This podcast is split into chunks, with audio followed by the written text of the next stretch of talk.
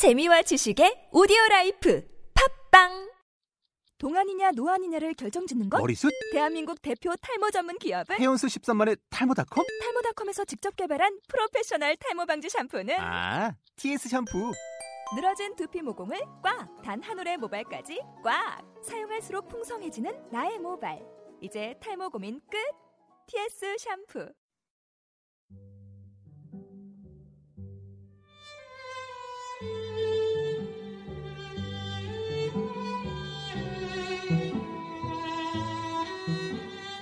책 읽어주는 팟캐스트 방송 읽어드림입니다.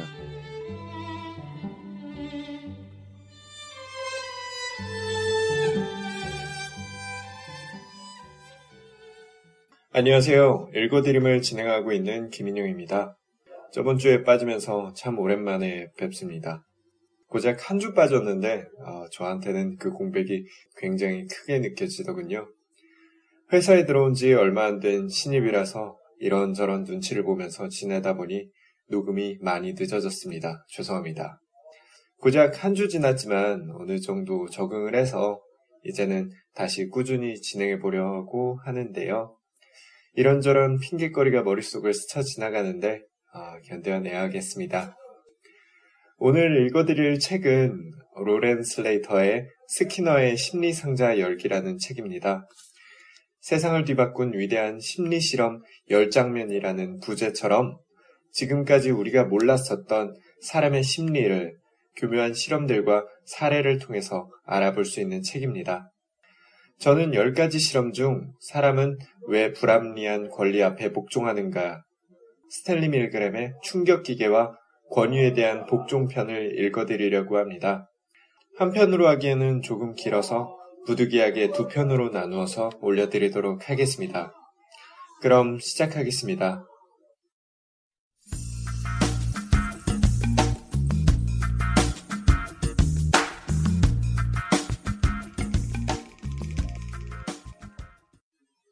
(1961년) (27살의) 예일대학 심리학과 조교수 스탠리 밀그램은 권리에 대한 복종을 연구하고 싶었다.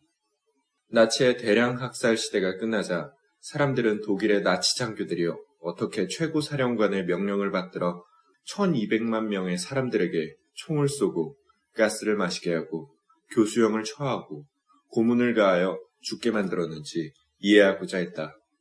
당시에는 어린 시절 엄격한 게르만 교육을 받고 자란 사람은 훗날 지시에 따라 누구에게 어떤 짓이든 가할 수 있다는 가설이 널리 받아들여지고 있었다. 그것은 당시 유행한 권위주의적 성격과 연관성을 가지고 있었다. 하지만 사회 심리학자 밀그램은 이런 설명으로는 충분하지 않다고 생각했다. 그는 사람들이 파괴적인 복종에 굴복하는 이유가 성격보다 상황에 있다고 믿었다. 대단히 설득력 있는 상황이 생기면 아무리 이성적인 사람도 도덕적인 규칙을 무시하고 명령에 따라 잔혹 행위를 저지를 수 있다는 관점을 견지했다. 밀그램은 그러한 자신의 가설을 시험하기 위해 심리학 역사상 가장 끔찍하고 위대한 실험을 계획했다. 실제처럼 보이지만 사실은 작동하지 않는 가짜 충격 기계를 만든 것이다. 그러고는 수백 명의 지원자들을 모아 한 사람에게 치명적일 정도로 강한 전기 충격을 가하라고 명령했다. 사람들은 이것을 모두 사실로 믿고 전기 충격을 가했다. 하지만 전기 충격을 받는 사람은 실제로 돈을 받고 고용된 배우로서 가짜 고통을 연기하고 심지어 죽은 것처럼 가장했다. 과연 명령을 받은 사람들은 어느 정도까지 명령을 따랐을까? 평범한 시민의 몇 퍼센트가 충격을 가하라는 실험자의 명령에 순종했으며 그중 몇 퍼센트가 명령을 거부했을까? 지금부터 그 연구 결과를 소개한다. 어쩌면 약속 시간에 늦었는지도 모른다. 당신은 지금 코네티컷주 뉴헤이번 지역의 좁은 골목길을 걸어가고 있다. 때는 1961년이다. 눈앞에는 예일 감독교회의 뾰족한 첨탑이 어렴풋이 보이기 시작한다.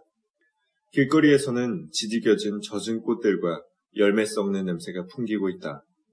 고약한 냄새 때문인지 당신의 기분은 이미 약간 상해 있다. 시작도 하기 전에 냄새 때문에 칙칙한 잿빛 골목 안으로 여름비가 세차게 들이치고 있다. 당신의 손에는 광고지가 들려있다. 2주 전에 신문을 보다가 시간당 4달러, 기억에 관한 연구에 참여할 사람 구함이라고 적힌 내용을 보고 오린 것이다. 당신은 그것이 예일대학에서 실시하는 것이므로 그리고 구식이 되어버린 믹서를 버리고 새 것을 살 수 있는 충분한 현금을 받을 수 있기 때문에 그리고 그 모든 연구가 과학이라는 이름하에 이루어지는 것이므로 참가하기로 결정한다. 당신은 지금 그곳을 향해 가고 있다. 골목길은 너무나 좁은 샛길이다. 길이 너무 꾸불거리는 데다 보도블럭이 울퉁불퉁하여 발에 걸려 넘어지기 십상이다. 결국은 돌부리에 걸려 넘어진다. 당신은 몸을 다시 추스리고 자리에서 일어난다. 마침내 주소지에 도착한다. 회색문이 달린 린슬리 치텐덴 홀이다. 막 문을 열려고 하는데 안쪽에서 문이 저절로 열리며 한 남자가 나온다. 그의 얼굴은 온통 시뻘겋다. 그의 볼 아래로 흐르고 있는 것은 눈물인가. 남자가 문을 거칠게 닫고는 종종 걸음으로 사라진다. 이제는 당신의 차례이다. 문을 열고 안으로 들어간다. 방으로 들어가기 전에 돈이 먼저 지불된다. 방은 이제껏 걸어온 골목길보다 더 형편없는 몰골을 하고 있다. 벽은 온통 벗겨져 있고 천장에는 복잡하게 얽힌 파이프들이 앙상한 뼈를 드러내고 있다. 흰 가운을 입은 험상궂게 생긴 한 남자가 빳빳한 1달러짜리 지폐 3장과 25센트 동전 4개를 건네준다. 손바닥에 차가운 느낌이 전해진다. 남자는 말한다. 사례금입니다. 앞으로 일어난 일과 상관없이 드리는 돈입니다. 문득 궁금해진다. 도대체 무슨 일이 일어나는 걸까? 또 다른 한 남자가 방 안으로 들어온다. 바보 같은 웃음을 짓고 있는 그의 얼굴은 둥구스름하고 머리에 밀짚 모자가 비스듬히 씌워져 있다. 눈은 푸르지만 전혀 지적이지 않고 짙거나 선명하지도 않다. 활기 없는 칙칙한 파란색이다. 실험이 시작되기도 전부터 당신은 그 남자가 별로 똑똑해 보이지 않는다고 생각한다. 그가 윌러스 어쩌구라고 자신의 이름을 소개한다. 안녕하세요. 당신이 답한다. 제 이름은 골드파브, 아니, 웬투어스입니다. 아무 이름이면 어떠랴. 이름이야 어떻든 이게 나인걸. 실험자가 이야기한다. 우리는 처벌이 학습에 미치는 영향을 연구하고 있습니다. 이 주제에 관해서는 체계적인 연구가 거의 진행된 바가 없죠. 따라서 우리는 이 연구 결과가 교육 시스템에 도움이 될 거라고 기대하고 있습니다. 실험에서 두 분 중 한 명이 학생이 됩니다. 단어 따라읽기 게임에서 오답을 말하면 전기 충격이 가해지죠. 다른 한 명은 교사가 되어 상대방이 게임에서 틀리면 전기 충격을 가하게 됩니다. 그러면서 실험자가 묻는다. 누가 학생 역을 맡고 누가 교사 역을 맡겠습니까? 윌러스를 쳐다보니 그가 어깨를 으쓱 올린다. 당신도 그를 따라 어깨를 올린다. 실험자가 이야기를 계속한다. 제비뽑기를 하죠.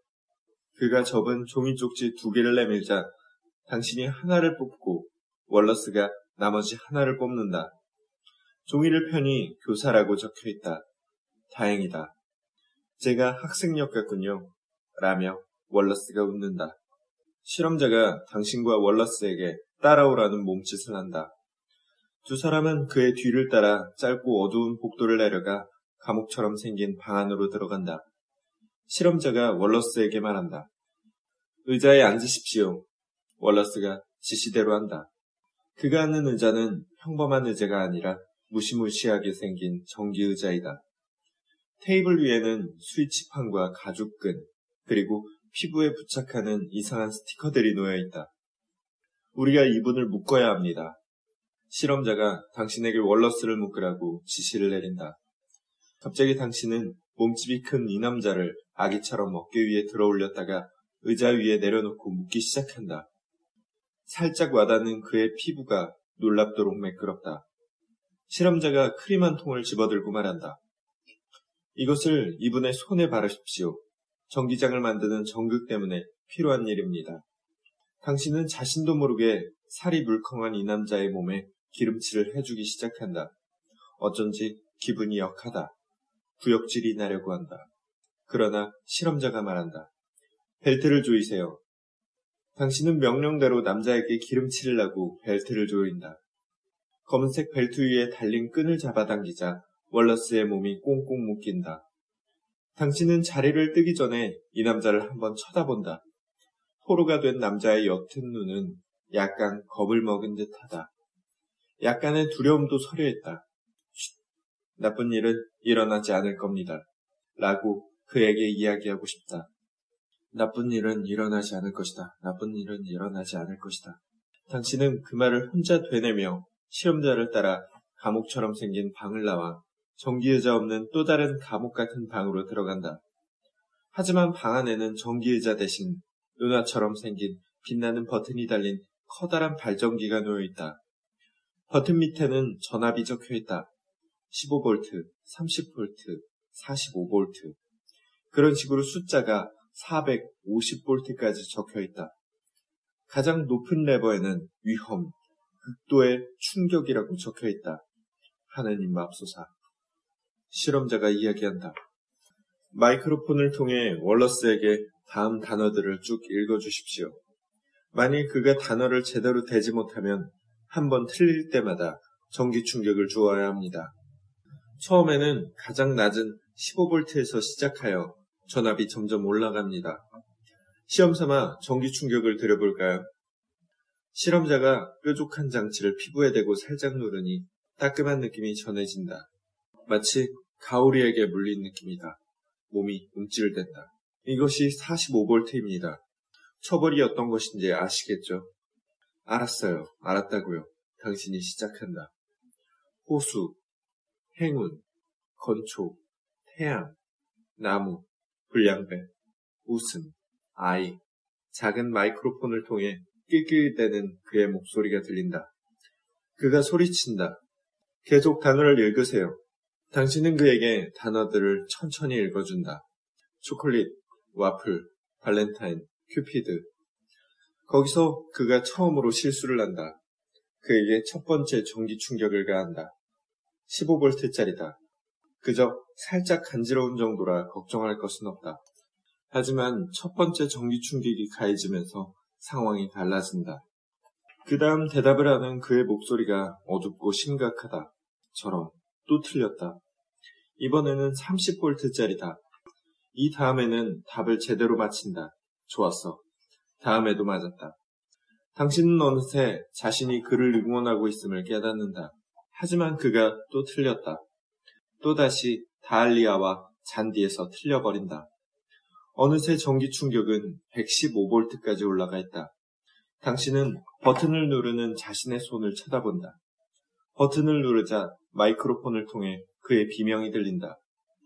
날 여기서 나가게 해주세요. 나를 나가게 해달라고요. 더 이상 견딜 수가 없어요. 날 여기서 나가게 해줘요. 당신의 몸이 떨리기 시작한다. 겨드랑이 밑은 이미 축축하게 젖어 있다. 당신이 실험자를 향해 말한다. 됐어요. 여기서 그만두어야 해요. 저 사람이 나가고 싶어 해요. 하지만 실험자는 무표정한 얼굴로 말한다. 실험은 계속되어야 합니다. 하지만 저 사람이 나가고 싶어 하잖아요. 그가 나가고 싶어 하면 실험을 계속 진행할 수 없어요. 실험은 계속되어야 합니다.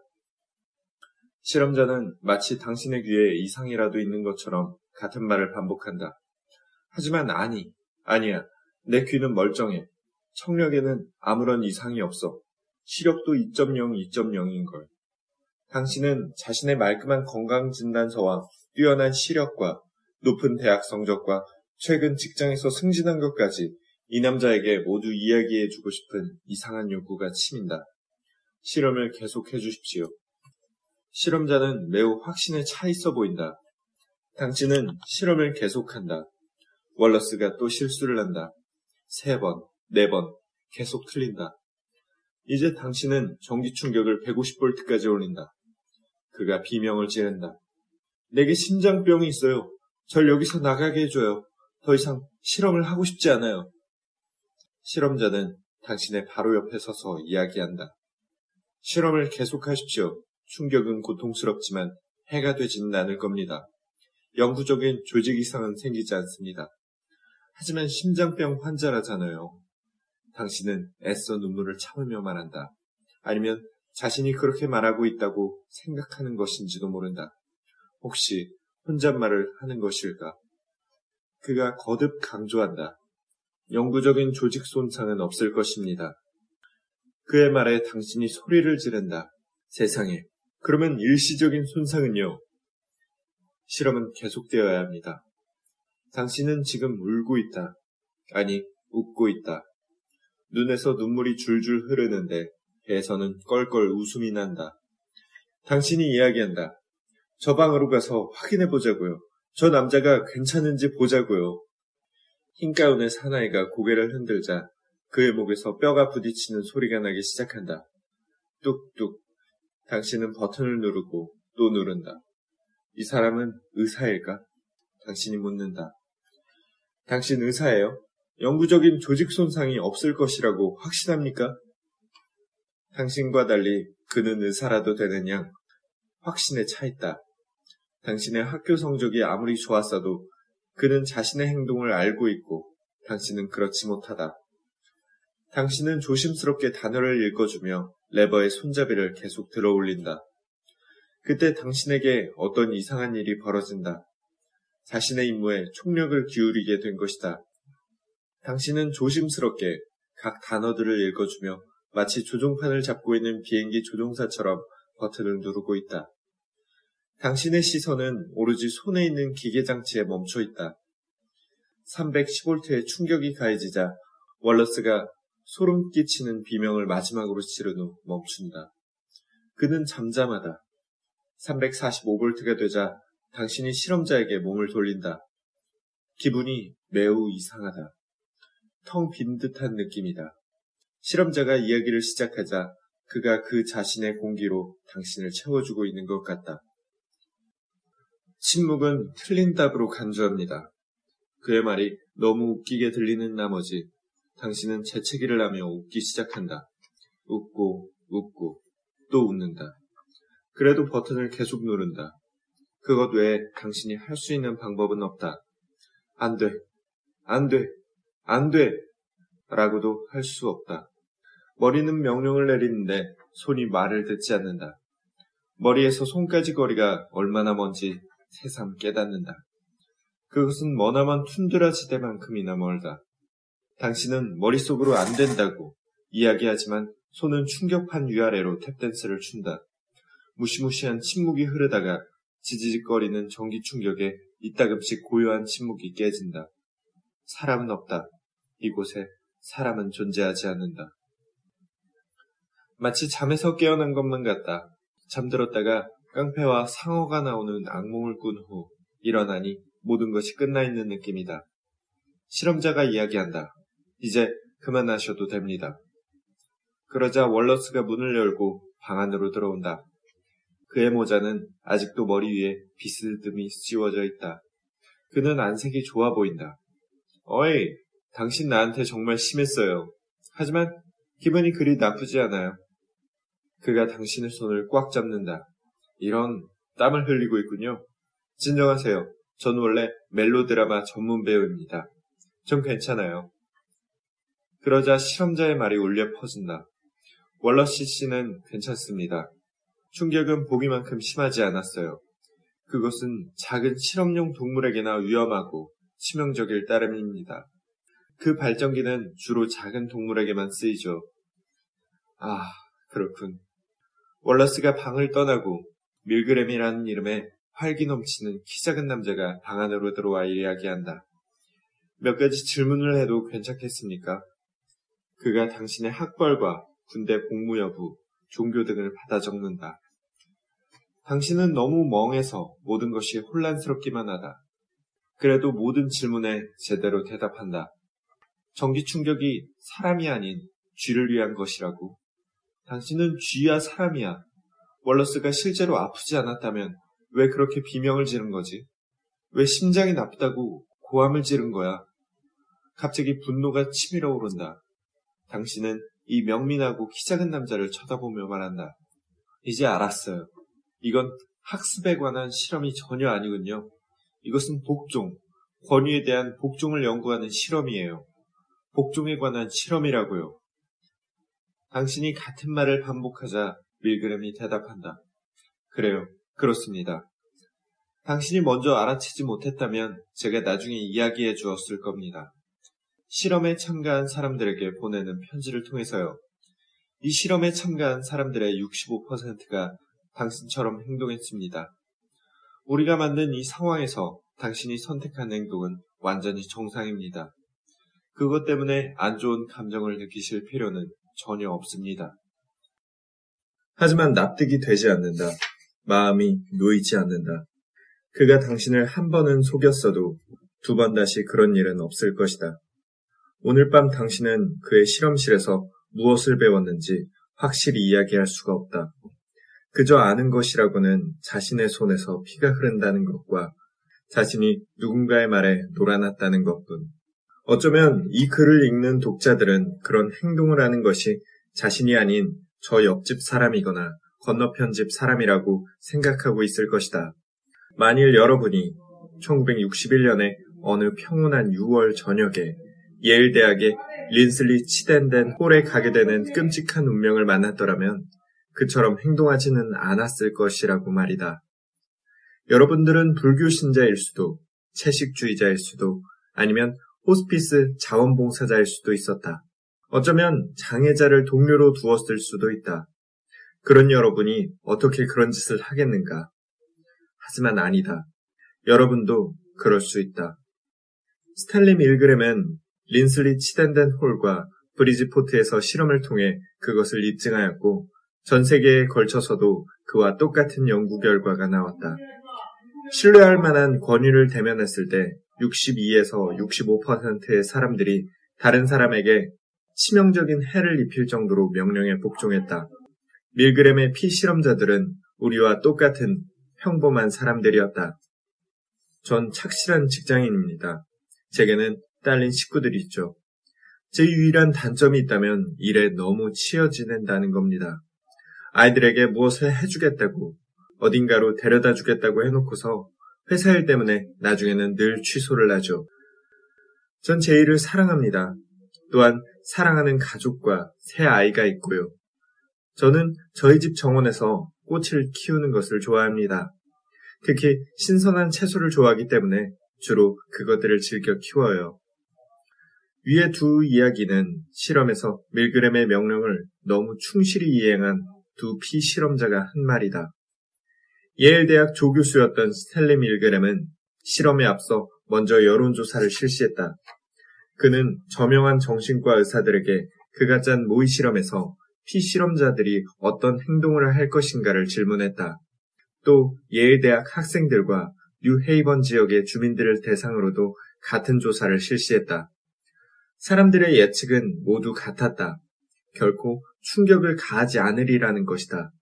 또한 상대방이 비명을 지를 경우 충격을 가하는 사람이 병적인 사디스트가 아닌 이상 높아봤자 150볼트에서 멈출 것이라고 응답했다.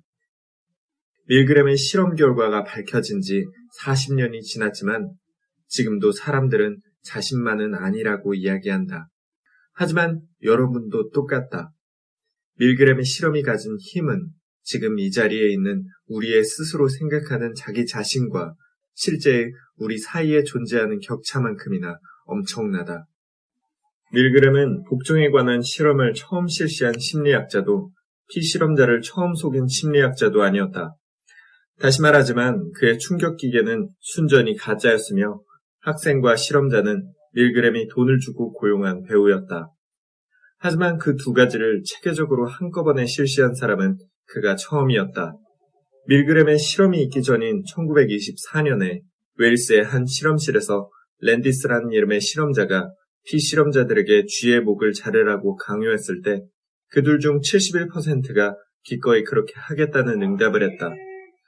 1944년에는 심리학자 다니엘 프랭크가 자신이 흰 가운을 입었다는 이유만으로 피실험자들에게 머리를 바닥에 대고 물금나무를 설하든가 한쪽 눈을 감고 뒤로 걸으라든가 창문에 혀를 대라는 요구를 했을 때 사람들이 아무리 터무니없는 요구를 하더라도 응한다는 사실을 알아냈다. 하지만 밀그램이 이 사소한 연구 기록에 영향을 받지는 않은 것 같다. 정치과학자가 꿈이었던 밀그램은 퀸스 대학에서 4년을 보내며 심리학 과목을 단 한 시간도 들은 적이 없었다. 따라서 그가 심리학 분야의 연구 논문을 단 한 편도 들춰보지 않았을 가능성이 높다.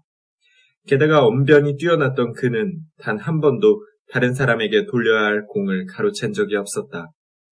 그는 지금의 자신이 있기까지 사회과학자인 솔로몬 애쉬의 공이 컸다고 이야기한다. 밀그램은 석사 학위를 받는 동안 프린스턴 대학에서 애쉬 교수의 연구 조교수로 일했다. 교수는 당시 집단 압력에 관한 연구에 심취해 있었다. 그는 길이가 다른 선을 이용한 연구에서 집단이 옳다고 인식하는 의견에 피실험자들이 동의하는 경향이 있음을 발견했다. 가령 A선과 B선 중 실제로 B선이 더 길다 하더라도 집단이 A선이 더 길다고 주장하면 어리둥절해진 피실험자가 집단의 의견에 순응하기 위해 자신이 옳다고 여기는 것을 포기하고 A선이 더 길다고 대답한 것이다. 지금도 그렇지만 당시 애쉬 교수는 사회과학 연구의 대가였다. 하지만 애쉬 교수보다 키도 작고 다른 모든 면에서 부족했던 밀그램은 스승을 곧 능가하기 시작했다. 밀그램은 애쉬 교수를 존경했지만 선만으로는 극적인 힘이 부족하다고 느꼈다. 스키노와 마찬가지로 밀그램의 마음에도 서정 시인이 살고 있었다. 그는 오페라 대본과 동화를 썼고 키츠와 릴케의 시를 인용했다. 또한 아버지가 51살 때 심장병으로 돌아가시는 것을 보면서 자신 또한 일찍 죽을 것이라고 항상 생각했다. 그가 바르고 가는 선 연구에 만족하지 않았던 것도 그래서였을 것이다. 지구상에서 오래 남을 만한 빛나는 무언가를 남기기 위하여 빛나는 광채나 호화로운 족적을 남길 실험을 만들고자 했을 것이다. 그리하여 마음을 다해 위대한 무엇인가를 세우려고 했을 것이다. 그는 사이콜로지 투데이지와의 인터뷰에서 이렇게 말했다. 저는 애쉬 교수의 수능 실험을 더 위대한 것으로 만들고 싶었습니다. 수능 실험이 단지 선의 길을 판단하는 것으로 끝난다는 것이 만족스럽지 않았지요. 저는 집단이 한 개인에게 공격적인 행동을 행사하도록 압력을 가할 수 있는지 알고 싶었습니다. 가령 누군가에게 심한 충격을 줄 수 있는가에 관해서요. 밀그램에게 충격은 낯설지 않았다. 그는 아버지가 돌아가시기 이전에도 두려움이 무엇인지 잘 알고 있었다. 그는 시궁창 사이로 잡초들이 자라고 구불거리는 장판 위로 바퀴벌레가 기어다니는 사우스 브롱스크 지역에서 어린 시절을 보냈다. 집 거실의 무거운 커튼 사이로는 단 한 줄기 햇살도 비쳐들지 않았다. 그의 집에는 크고 묵직한 라디오가 한 대 있었다. 빌그램은 작은 플라스틱 구멍들이 나 있고 주파수를 맞출 때마다 하얀 막대가 아래 위로 움직이는 다이얼이 있는 라디오에 매료되어 있었다. 그곳에는 음악이 있었다. 웃음과 눈물과 왈츠가 있었다. 그 속에 수많은 소리가 담겨 있었다. 하지만 곧 나치, 독일의 점령이 시작되었다. 유럽에 친척이 있었던 스탠리 가족은 매일 라디오를 통해 사망자 소식과 독일 나치 장교들의 목소리를 들었다. 그는 그것을 배경음악으로 들으며 폭탄과 화재와 함께 사춘기를 보냈다. 밀그램은 1960년에 프린스턴 대학에서 스승 애쉬 교수를 떠났다. 예일 대학에서 조교수 일을 맡기 위해서였다. 그는 대학에 부임하자마자 스위치와 전극을 구입하기 위한 지출 결의서를 쓰기 시작했다. 현재 예일 대학의 기록 보관서에는 그가 필체로 쓴 당시의 모형 원본들과 메모들이 보관되어 있다. 사실 밀그램은 유머 감각이 매우 뛰어난 사람이었다. 그는 우리에게 어떤 과학자보다 예술과 실험, 유머와 무자비함, 일과 놀이 사이의 간극이 얼마나 좁은가를 잘 보여주었다. 그의 아내 밀그램 여사는 남편이 자신의 일을 무척 사랑한다고 말한다. 뿐만 아니라 밀그램 교수는 자신이 쓴 편지를 뉴욕의 보도블록 위에 떨어뜨리고는 누가, 왜, 어떤 답장을 쓰는지 관찰하곤 했다. 어떤 때는 사람들의 눈에 안 띄는 곳에 숨어 있다가 불쑥 튀어나와 길게 들어선 줄 사이로 새치기에 들어간 다음 자신이 끼어든 뒷사람들의 반응이 어떤지 살펴보기도 했다. 뿐만 아니라 날씨가 맑고 푸르면 밖으로 나가 손가락으로 하늘을 가리키며 군중들이 얼마의 시간 동안 모여드는가를 측정하기도 했다. 모두들 서서 빈 하늘만 쳐다보면서 말이다. 그는 영리하고 파괴적이고 부조리했다. 하지만 그가 사르트르나 베케트와 달랐던 점은 그 부조리를 측정했다는 점이다. 밀그램 교수는 부조리를 병 속에 담아 저장했지요. 스탠퍼드 대학의 리 로스 심리학 교수의 말이다. 그는 실험실의 부조리한 행동을 병 속에 담아 우리에게 보여주었죠. 그것이 오늘날의 밀그램 교수를 만들었습니다. 밀그램 여사의 이야기에 따르면 스텔리 밀그램 교수는 예일대학 학생만으로는 어떠한 결론도 도출할 수 없다고 말했다고 한다. 남편은 대학이라는 사회를 넘으면 대표성이 좀 더 높은 표본을 얻게 될 것이라고 확신했어요. 그러면 저항하는 사람들이 더 많을 것이라고 생각했죠. 이에 그는 새로운 표본을 찾았다. 유헤이번 리지스터즈의 나이가 20살에서 50살 사이인 공장 노동자, 숙련 기술공, 전문가, 요리사의 직업을 가진 건장한 남자를 찾는다는 광고를 낸 것이다.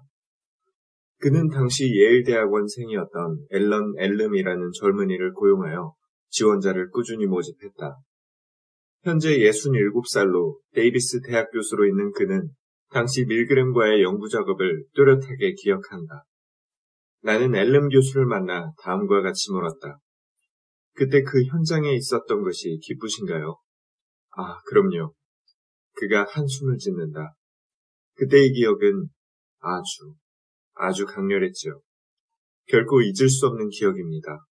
전 그 작업에 참여한 것을 결코 후회하지 않아요. 1961년 여름에 실험이 시작되었을 때 밀그램은 동네 경찰에게 미리 주의를 주었다. 사람들이 고문받는 소리가 날지도 모릅니다. 하지만 그것은 사실이 아니라 연극이에요. 피실험자들이 실험자의 재촉에 식은땀을 흘리고 몸부림을 치며 고통스러워할 만큼 너무나 현실 같았다. 수많은 사람들이 계속 충격을 가하라는 명령을 받고 화를 냈다. 한 실험자는 심한 웃음 발작을 일으켜 실험을 중단하기까지 했다. 희한한 것은 실험 도중 너무나 많은 사람들이 웃고 숨을 죽이며 눈물을 흘리고 갑작스러운 복통을 호소했다는 점이다. 어떤 사람들은 피실험자들이 웃었다는 것은 악동 같은 밀그램이 장난을 친 것이라고 그것이 그저 장난에 지나지 않음을 모두들 알았던 것이라고 이야기한다. 또 어떤 사람들은 피실험자들이 밀그램을 비웃은 것이라고 했다. 전부 사기에 불과하다면서 말이다. 하지만 엘름 교수는 그 의견에 반대한다. 사람들이 웃은 것은 두려움 때문이었어요. 밀그램과 제가 웃은 것은 불편함 때문이었고요. 밀그램과 엘렘은 한쪽에서만 보이는 거울 뒤에서 실험자들을 관찰했고 전혀 예측하지 못한 믿기지 않는 복종의 현장을 촬영하면서 손수건으로 눈물을 닦아야 했다. 그곳에서 벌어지는 어떤 일들은 너무나 끔찍할 정도로 웃겼기 때문이다. 실험이 진행되는 동안 피실험자들이 웃었던 것을 조롱의 상징으로 여긴 학자와 작가들이 존재했다는 것은 그것이 실험에 관한 무엇을 보여주기보다는 그들이 희극과 비극, 그리고 그 둘의 연관성에 관하여 얼마나 단순한 관념을 가지고 있었는지를 보여준다. 희극과 비극은 신호와 상징, 그리고 그 어원에서 서로 때려야 뗄 수 없을 만큼 밀접하게 연결되어 있다.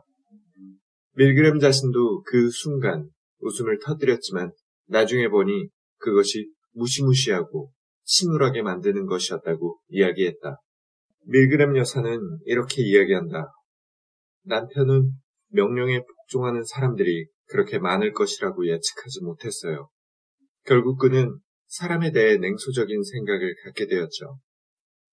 그것은 사실이었다. 밀그램은 사람들이 명령에 따를 것이라고는 예상했지만 65%나 되는 사람들이 치명적인 충격을 가할 것이라고는 전혀 예상하지 못했다. 그는 더 많은 실험자들이 저항할 수 있도록 조건을 다양화했다. 마이크로폰을 없애고 학생 역할을 맡은 사람을 피실험자가 있는 방 안으로 옮겨 피실험자로 하여금 학생의 손을 충격판 위에 직접 갖다 대게 했다. 결과적으로 명령에 복종하는 비율은 줄어들었지만 크게 준 것은 아니었다. 그것은 정말 무시무시했다. 기분을 침울하게 했다. 피 실험자의 30%는 학생의 손을 기꺼이 금속판 위에 갖다 대고 쾅쾅 내리쳐 전기를 가했으며 그가 지르는 비명을 견뎠다. 그리고는 그의 몸이 나동그라지는 것을 보았다. 모든 것은 실험자의 명령하에 저질러진 일이었다. 밀그램은 그 실험을 국립과학재단의 기금으로 진행하였다. 기금은 7월에 전달되었고 전기불꽃이 이글거리는 가운데 7월과 8월 두 달이 지나갔다. 밀그램은 실험이 시작된 지 석 달째인 9월에 후원자들에게 연구 결과를 알리는 다음과 같은 편지를 썼다. 얼마 전 제가 순진했을 때만 하더라도 독일처럼 국가 차원에서 죽음의 수용소를 만들 만큼 도덕성이 결여된 사람들을 미국 내에서 찾을 수 있을까 의문스러웠습니다. 하지만 지금은 뉴헤이번만 뒤져도 그 인원을 채울 수 있다고 생각합니다. 밀그램이 그 사실을 깨달았을 때 어떠했을까? 밤에 자다가 벌떡 일어나 진난았을까? 뉴헤이번의 평범한 거리가 온통 어두운 그림자와 굴곡뿐임을 느끼지 않았을까? 밀그램이 찾아낸 사실은 사람들이 서로 상해를 입히거나 살해를 한다는 것이 아니었다. 그것은 언제나 그럴 수 있다고 생각했다. 여기서 중요한 것은 사람들이 공격을 받지 않았는데도 그럴 수 있다는 점이었다. 그는 피실험자들이 화가 난 상태가 아니었기 때문에 분노와 살인이 무관할 수 있음을 효과적으로 증명했다. 게다가 그들은 정원에서 꽃을 키우고 자기 자식을 키우는 조용하고 착한 사람들이었다. 밀그램은 사회 심리학자였다. 그것은 곧 그가 자신의 연구 결과를 상황의 차원에서 주로 이해한다는 것을 의미했다. 그것이 사회심리학의 사명이었기 때문이다. 사회심리학에서는 우리가 어떤 사람인가 보다는 우리가 언제, 어느 장소에 있었는가를 더 중요시한다. 또한 밀그램은 아무리 정상적인 사람도 사람을 죽여야 할 상황에 놓이게 되면 그가 어떻게 살인자가 될 수 있는지 자신이 증명했다고 이야기했다. 그는 베트남의 미라이 학살 사건과 나치 독일의 잔혹행위를 설명하기 위해 오랜 기간 동안 실험의 강도를 달리하며 계속 연구했다. 이러한 그의 연구 작업은 외적인 힘에 의해 맹목적으로 명령을 수행한 나치 전범 아이히만에 관한 한나 아렌트의 논문 악의 평범함과 밀접하게 연관되어 있었다. 밀그램이 실험을 한 후 오랜 세월이 흘렀지만 사회심리학자들은 아직까지도 중요한 것은 영혼 그 자체보다는 맥락이라고 주장한다. 인간과 상황, 사회 심리학의 전망의 공저자인 리우로스 교수는 이렇게 이야기한다. 나는 한 개인의 도덕적이거나 비도덕적인 행동이 고정된 성격적 특성이라고 생각하지 않는다. 그것은 언제, 어디서, 누구와 함께 있는가가 훨씬 더 중요하다. 이를 달리 표현하면 우리의 행동이 내면화된 고정적 기호나 믿음보다는 기후나 바람처럼 변하는 외적 영향력에 의해 좌우된다는 것이었다. 밀그램은 이것을 보편적인 세계관으로 여겼지만 좀 더 자세히 들여다보면 그가 크게 확신하고 있지 않음을 보여주는 작은 결함들이 존재했다. 가령 피실험자들을 복종하게 만든 것이 전적으로 또는 거의 상황 탓이라고 그가 믿었다면 왜 충격 실험 마지막에 성격 테스트를 한 것일까? 그들의 교육 수준과 군대 복무 여부와 종교에 관한 자료는 어떤 이유에서 모은 것일까? 그는 왜 훗날 뉴욕주 시티 칼리지 교수를 지내면서 샤론 프레슬리라는 한 학생이 비순응주의자들의 개인적인 특성을 주제로 쓴 박사 논문을 최고의 논문으로 꼽았을까? 그는 분명 성격 문제에도 흥미를 가졌던 것이 틀림없었다.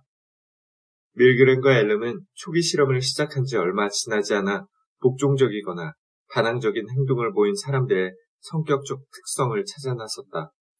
두 사람은 누가 어떤 행동을 무슨 이유로 했는지에 관한 단서를 찾기 위해 피실험자들의 생활과 정신을 낱낱이 조사하며 후속 연구를 진행했다. 하지만 그것은 결코 사회심리학의 영역이라고 할 수 없었다.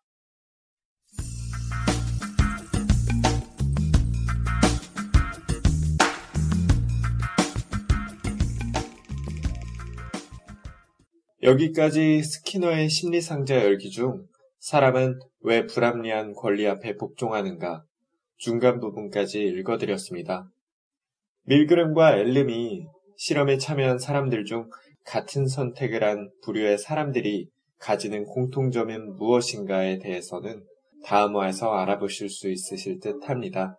보통 인생에 관해 이야기하는 말 중 인생은 B와 D 사이에 C라고 하는 말이 있죠. 보통은 birth, 태어남과 death, 죽음 사이에 choice, 선택이라고도 하고 chance, 기회라고도 하고 또 여러 가지 다양하게 해석을 할 수 있는 문장입니다.